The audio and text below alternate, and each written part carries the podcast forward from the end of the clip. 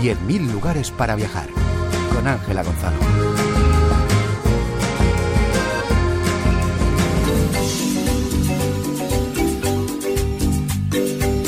Degustamos un café, el primero de muchos, en la parte superior de la glorieta del Parque Central La Libertad de Santa Rosa de Copán.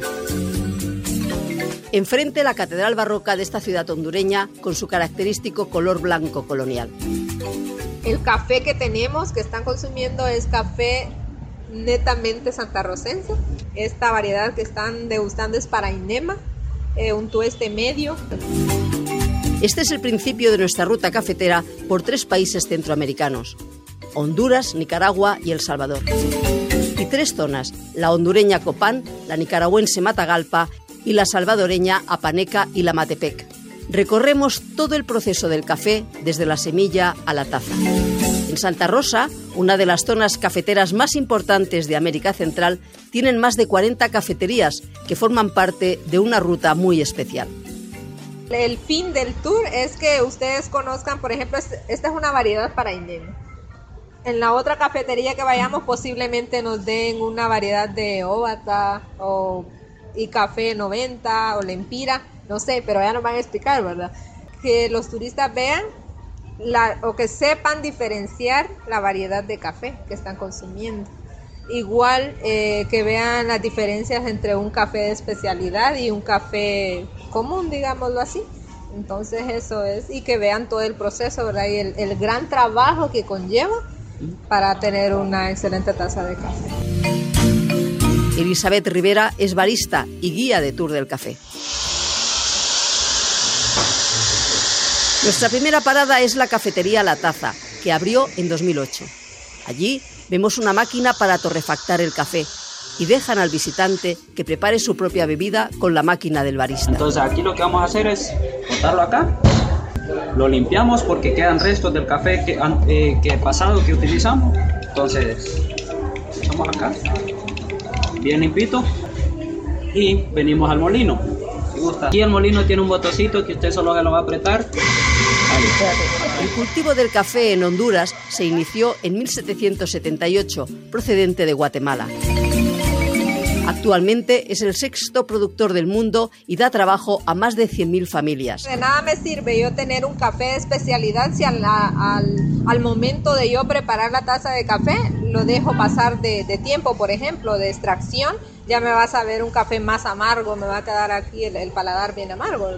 Entonces, eh, sí, la persona que está preparando el café tiene que saber mucho cuántos segundos va a dejar la extracción del café, cuánto le va a agregar de agua cuántos, eh, la cantidad de espresso que le va a echar a un café sencillo. Siete departamentos producen el 83% de la producción hondureña.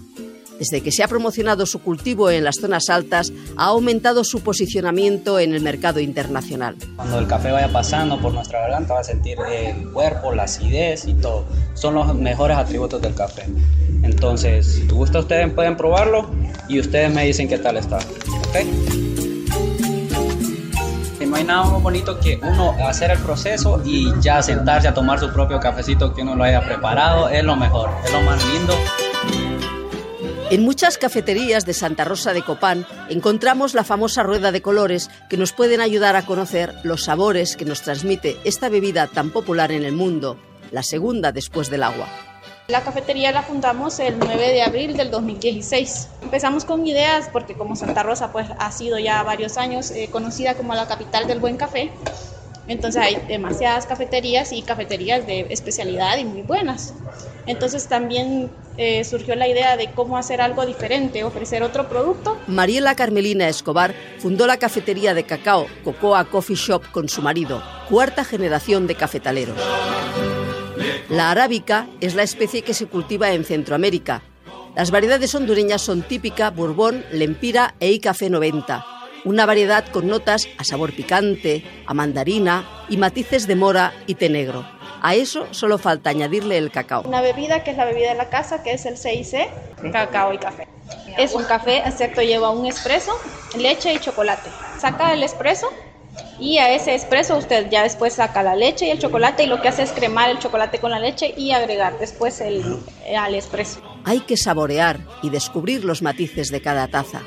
Además, el tour permite preguntar todas las dudas y descubrir aspectos desconocidos de esta producción. De eso sabe mucho Mariela Carmelina. Hay gente que es un poquito más eh, curiosa o más eh, observativa y cuando vienen acá quieren saber un, un, poquito más, ¿verdad? Por ejemplo, la variedad, el proceso, cómo se elabora el café, dónde están ubicadas las fincas, a qué altura. Hay personas incluso que me piden que prepare los métodos en la mesa. Y preguntando se puede conocer la historia de Caldi, el pastor etíope que dicen que descubrió el café al ver a sus cabras un poco más alteradas cuando comían unas bayas rojas. Ese es el nombre del establecimiento en el que encontramos al joven barista José García, que utiliza un método de elaboración más manual. En cuanto al método, pues este es un método por goteo, o sea, drip. Es un método que nos resalta bastante la dulzura y la acidez del grano. Es un método filtrado y de extracción bastante bueno para, para degustar el café, pues el tour dura unas seis horas e incluye unas siete cafeterías y una hacienda a las afueras de Santa Rosa de Copán. Nosotros hemos decidido conocer la finca sostenible La Jamonia, en Matagalpa, en la vecina Nicaragua. Es más conocida por el nombre de Selva Negra, un ecolodge que siempre ha estado relacionado con Alemania. Un emigrante alemán de Hamburgo, que llegó a finales del siglo XIX, fue el primer propietario y de descendencia alemana son los actuales. La hacienda es autosuficiente, todo se reutiliza. Mausi Hayen es su incansable propietaria. Con ella descendemos en un 4x4 hasta el infierno, una zona con unas pendientes endiabladas y un calor insoportable, que hace unos años fue arrasada por el terrible huracán Mitch que afectó a toda la región. Se corta solo el café madurito que es el grano rojo, y es un rojo vino, es un rojo oscuro. Entonces este se va cortando y se van dando varias pasadas a la finca. Una recolección que dura unas dos o tres semanas. Durante la temporada de café, a eso de las 4 de la tarde, se va y se recibe el café cortado. En un camión de volquete, entra aquí de retroceso y deposita el café en ese túnel, en ese embudo, digamos, que está aquí. El agua la empuja a la cereza de café a las máquinas que están en el primer piso. Las máquinas eso se encargan de quitarle la cáscara exterior a la cereza deja el grano de café, este cae a una pila de fermentación. Nicaragua, donde el café llegó en 1790, es el decimosegundo productor del mundo y se trabaja en ocho departamentos, pero principalmente en Matagalpa y Jinotega zonas montañosas de más de 1.300 metros de altura que le aportan la lluvia necesaria, pero sobre todo la sombra de otros árboles. Mausi sigue admirando la belleza de algunos de ellos en esta finca del departamento de Matagalpa. También los traigo para que vean qué belleza de árbol. Ese es un sauce. Ese árbol tiene 350 años y 50 metros de altura. En las montañas occidentales de El Salvador está la cordillera Apaneca y la Matepec, un bosque cafetero a 1.300 metros sobre el nivel del mar. En Concepción de Ataco encontramos la finca El Carmen, donde se realiza el beneficio del café. Así se llama la elaboración que se aplica a la cereza recién colectada para su transformación y posterior comercialización. Vamos a ver las máquinas y el funcionamiento de cada una de ellas, ¿verdad? Y este, hay algunos lugares que sí vamos a ver que están trabajando esas máquinas.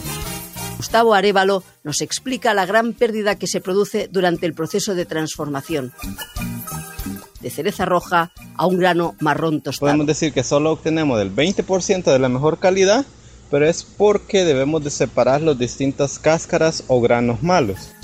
En el municipio de Ataco, como ocurría en Santa Rosa de Copán, donde iniciábamos este tour cafetero por Centroamérica, también hay numerosas cafeterías que tratan de dar a conocer a locales y extranjeros esta bebida estimulante de acidez suave y múltiples sabores. E incluso hay cafeterías de que están manteniendo los precios un poco bajos para que la persona de Ataco o de El Salvador, por decirlo así, pueda tomar un cafecito, pueda empezar a, probar café de calidad.